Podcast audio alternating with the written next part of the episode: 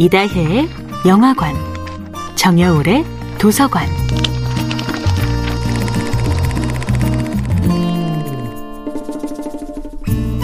안녕하세요. 여러분과 아름답고 풍요로운 책 이야기를 나누고 있는 작가 정여울입니다. 이번 주에 함께하는 작품은 1년의 삼국 유사입니다. 한편 달달박박은 아름다운 여인의 유혹을 뿌리친 자신이 너무 대견하여 의기양양한 기분으로 노일부득을 찾아갑니다. 그러나 달달박박의 예상을 깨고 중마고우였던 노일부득은 어느덧 아름다운 미륵 존상이 되어 오색 광채를 뿜어내고 있었습니다. 달달박박은 그제야 자신의 어리석음을 깨닫습니다.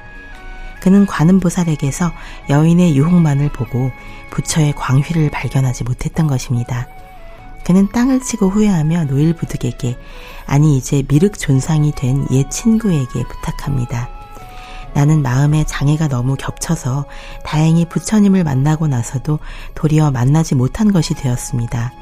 대덕 지인께서는 나보다 먼저 뜻을 이루었으니 부디 옛날의 교분을 잊지 마시고 나와 함께 도와주셔야 되겠습니다.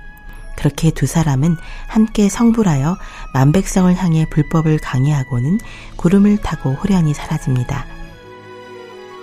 관음보살은 왜 아름다운 여성의 모습으로 나타나 두 젊은 스님을 시험했을까요?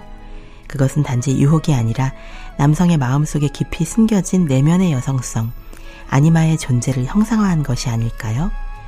심리학자 칼 구스타프 용은 아니마의 발전에 네 가지 단계가 존재한다고 말했습니다. 1단계는 원시적이고 야생적이고 유혹적인 여성성, 즉 이브의 아니마입니다. 2단계는 로맨틱하고 신미적인 여성상, 예컨대 헬레네와 같은 여성성입니다. 3단계는 마리아의 아니마, 즉 에로스적인 사랑을 신성한 헌신으로까지 고양한 여성성입니다. 4단계는 가장 성스럽고 숭고한 여성상으로서 지혜의 여신 아테네와 같은 여성성입니다. 관음보살의 여성성도 바로 이 4단계의 아니마를 형상화한 것이 아닐까요? 이 이야기에서 관음보살의 아니마는 이브와 헬레네와 마리아와 아테네 이 모든 4단계의 여성성을 복합적으로 그린 것처럼 보입니다. 노일부득은 소박한 친절로 시작하여 너그러운 자비를 베풀고 마침내 한 여인에게서 구원의 메시지를 읽어냅니다. 장려울의 도서관이었습니다.